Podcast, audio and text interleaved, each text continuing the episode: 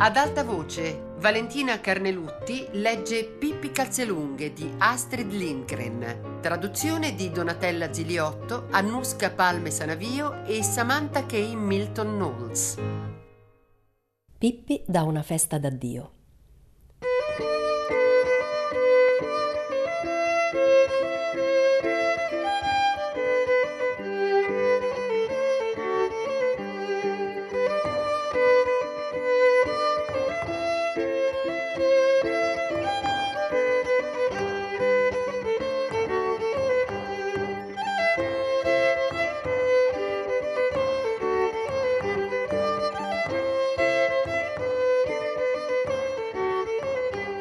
Il mattino seguente, quando Tommy e Annika varcarono la soglia di Villa Villa Colle, in tutta la casa riecheggiava uno spaventoso russare. Il capitano Calzelunghe non si era ancora svegliato. Pippi invece era già in cucina a fare la sua ginnastica mattutina. Proprio mentre stava facendo il quindicesimo salto mortale, fu interrotta dall'arrivo di Tommy e Annika. Oh, bene, ora ho l'avvenire assicurato, esclamò Pippi. Sto per diventare principessa di Cora Cora. Farò la principessa solo per metà dell'anno, mentre l'altra metà la passerò navigando per tutti i mari del mondo sulla saltamatta. Papà è sicuro che se regnerà con tutte le sue forze sui coracoriani per sei mesi di fila, poi loro sapranno cavarsela senza re per gli altri sei.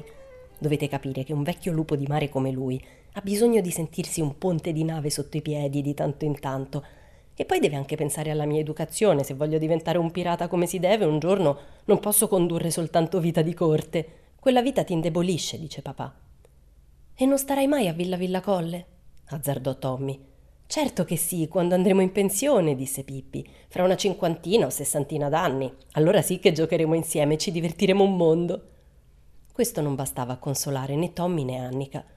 Però pensateci bene. Principessa di Cora Cora mormorò Pippi con aria sognante. Non sono molti i bambini che lo diventano. Sarò bellissima. Avrò anelli a tutte le orecchie e uno un po' più grande al naso. E oltre a questo che cosa indosserai? si informò Annika. Nient'altro, disse Pippi. Assolutamente nient'altro mai. Però ogni mattina mi farò lustrare tutto il corpo con il lucido per scarpe per diventare nera come gli altri coracoriani. Non farò che mettermi fuori dall'uscio di sera per farmi spazzolare insieme alle scarpe. Tommy e Annika si sforzarono di immaginare che aspetto avrebbe avuto Pippi. Credi che il nero si intoni con i tuoi capelli rossi? chiese dubbiosa Annika. Staremo a vedere, disse Pippi, altrimenti è questione di un attimo tingere i capelli di verde. Fece un sospiro di soddisfazione. La principessa Pippilotta, che vita, che sfarzo e quanto ballerò! La principessa Pippilotta che danza alla luce dei falò e al rullo dei tamburi. Pensa quanto tintinnerà l'anello da naso. Quando quando parti? chiese Tommy, la voce gli uscì un po' roca. La saltamatta leverà l'ancora domani, disse Pippi. I tre bambini rimasero a lungo in silenzio. Era come se non ci fosse più niente da dire. Alla fine Pippi fece un altro salto mortale ed esclamò Ma questa sera darò una festa d'addio a Villa Villa Colle. Una festa d'addio, non dico altro. Chiunque vorrà venire a dirmi addio sarà il benvenuto.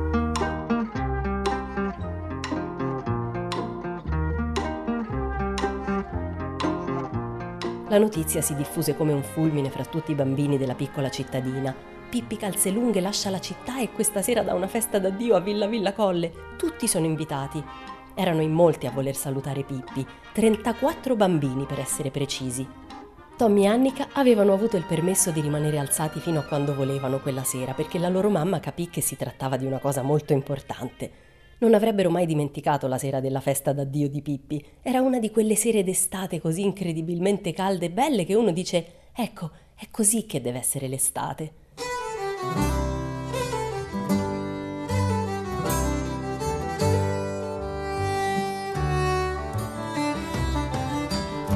Nel giardino di Pippi tutte le rose risplendevano e profumavano alla luce del crepuscolo, mentre fra i vecchi alberi correva un mormorio misterioso tutto sarebbe stato meraviglioso se non fosse stato per... per... Ma Tommy e Annika si rifiutavano di completare il pensiero. Tutti i bambini della città si erano portati dietro l'ocarina, che ora suonavano allegramente, marciando lungo il vialetto di Villa Villa Colle con Tommy e Annika in testa. Proprio quando giunsero ai gradini della veranda, la porta si spalancò e Pippi apparve sulla soglia con gli occhi luccicanti nel viso lentigginoso. Benvenuti nella mia modesta dimora, esclamò allargando le braccia. Annika la guardò a lungo per ricordarsi bene il suo aspetto. Non l'avrebbe mai e poi mai dimenticata, così come appariva in quel momento, con le trecce rosse, le lentiggini e il sorriso felice e le grandi scarpe nere. In lontananza si udiva il rullio cupo di un tamburo. Il capitano Calzelunghe era seduto in cucina col tamburo tra le ginocchia. Anche quel giorno indossava i suoi vestiti regali. Pippi aveva insistito perché se li mettesse, dato che comprendeva che tutti i bambini desideravano vedere un re dei mari del sud in carne e ossa. La cucina si riempì di bambini che subito circondarono re Efraim e si misero a osservarlo. Meno male che non ne sono venuti altri, pensò Annika, altrimenti non avrebbero trovato posto.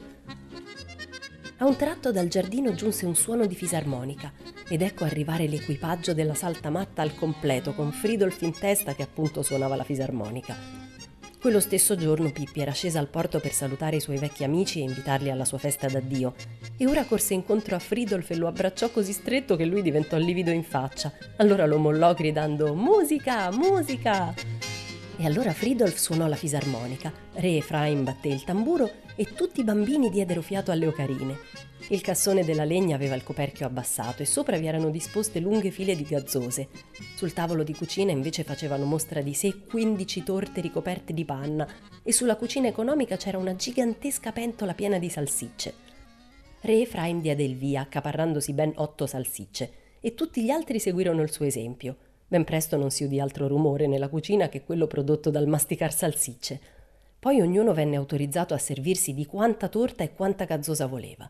Si stava un po' stretti in cucina, così gli invitati si sparpagliarono sulla veranda e nel giardino e un po' dappertutto si vedeva risplendere il bianco della panna nella penombra.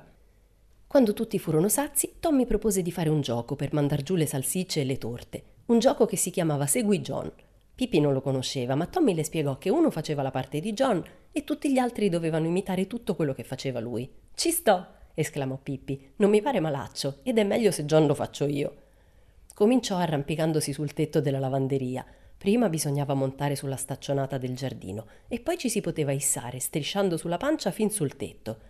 Pippi, Tommy e Annika lo avevano già fatto tante di quelle volte che per loro era una passeggiata, ma gli altri bambini fecero molta fatica. Anche i marinai della saltamatta, abituati ad arrampicarsi sull'albero maestro, se la cavarono con estrema naturalezza, mentre per il capitano Calzelunghe fu una sfida, sia perché era così grasso, sia perché la paglia del gonnellino gli si impigliava continuamente. Quando raggiunse il tetto ansimava forte. Questo gonnellino non tornerà mai più quello di prima, disse in tono cupo.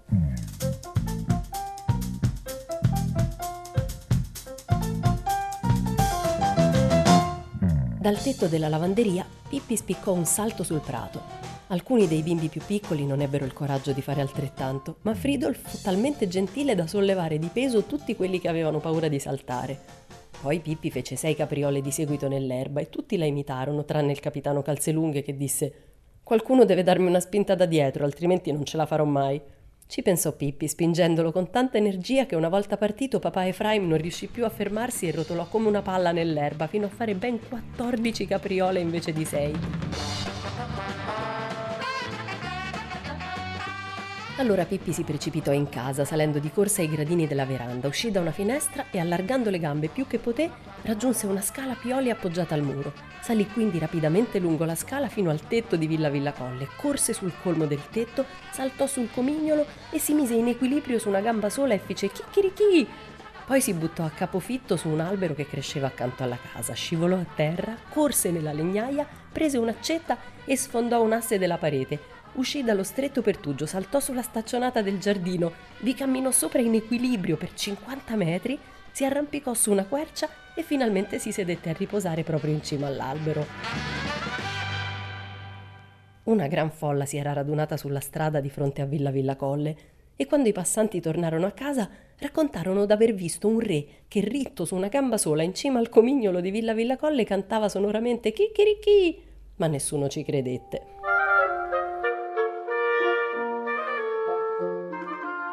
Quando toccò al capitano Calzelunghe passare attraverso il pertugio nella parete della legnaia, successe l'inevitabile. Rimase incastrato, senza riuscire ad andare né avanti né indietro. E così il gioco venne interrotto e tutti i bambini si raccolsero intorno a Fridolf per guardarlo mentre segava la parete per estrarre il capitano Calzelunghe. Un gioco davvero appassionante, commentò il capitano appena riacquistata la libertà. Ma ora cosa ci inventiamo? Un tempo, suggerì Fridolf, il capitano e Pippi facevano a Chiara il più forte. Di solito era uno spettacolo divertentissimo. Non è un'idea malvagia, disse il capitano Calzelunghe. Il brutto è che mia figlia sta diventando più forte di me. Tommy era proprio accanto a Pippi. Pippi, le sussurrò. Temevo che tu ti infilassi nel nostro nascondiglio della quercia mentre stavamo giocando a Segui John. Non voglio che lo venga mai a scoprire nessuno, anche se non dovessimo andarci mai più. No, no, quello rimarrà il nostro segreto, lo rassicurò Pippi. Suo padre intanto aveva preso una leva di ferro e l'aveva piegata in due, proprio come se fosse stata di cera. Pippi ne prese un'altra e fece altrettanto. Sai cosa? disse Pippi. Con questi giochetti da bambini mi ci divertivo quando ero in culla, giusto per passare il tempo. Allora il capitano Calzelunghe scardinò la porta della cucina e ci fece salire sopra Fridolf e altri sette marinai. Poi sollevò la porta con tutti gli uomini e fece fare loro il giro del prato per dieci volte. Intanto si era fatto buio e qua e là Pippi accese delle fiaccole, illuminando il giardino di una luce fatata. Hai finito? chiese a suo padre dopo il decimo giro. Il capitano Calzelunghe aveva finito, quindi Pippi piazzò sulla porta della cucina il cavallo, sul cui dorso saltarono Fridolf e altri tre marinai, ognuno con in braccio due bambini. Fridolf reggeva Tommy e Annika. Pippi sollevò quindi la porta della cucina e la trasportò intorno al prato per ben 25 volte, uno spettacolo veramente suggestivo al lume delle fiaccole. Devo dire la verità, bambina mia, sei più forte di me, ammise il capitano Calzelunghe. Terminate queste esibizioni, si misero tutti a sedere sul prato.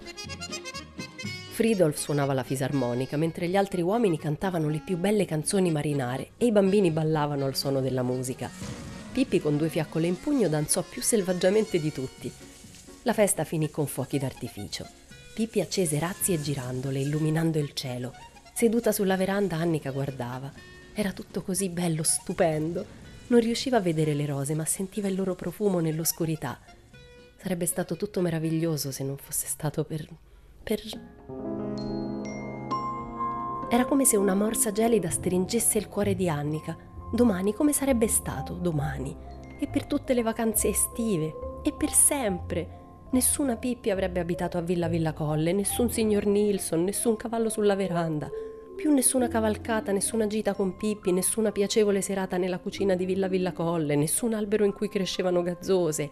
Sì, certo, l'albero ci sarebbe stato comunque, ma Annika aveva la netta sensazione che una volta partita Pippi non vi sarebbero più cresciute gazzose che cosa avrebbero fatto lei e Tommy il giorno dopo? Probabilmente giocato a croquet. Annika sospirò. La festa era finita. I bambini salutarono e ringraziarono. Il capitano Calzelunghe se ne andò con i marinai sulla saltamatta. Anche Pippi poteva andare con loro, disse, ma Pippi voleva passare un'ultima notte a Villa Villa Colle. Domani alle dieci in punto leviamo l'ancora, ricordatelo, gridò il capitano Calzelunghe andandosene.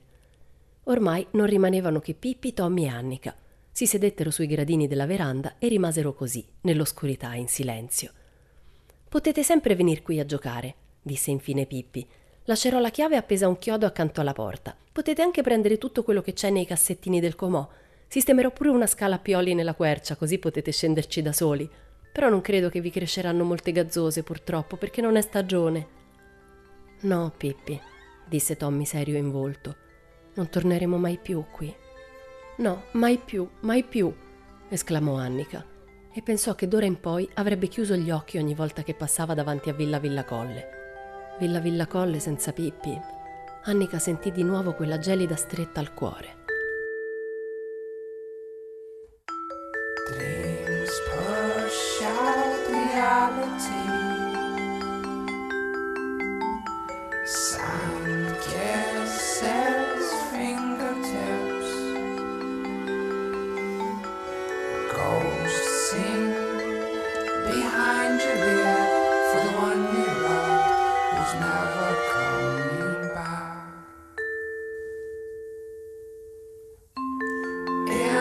Bathtub swim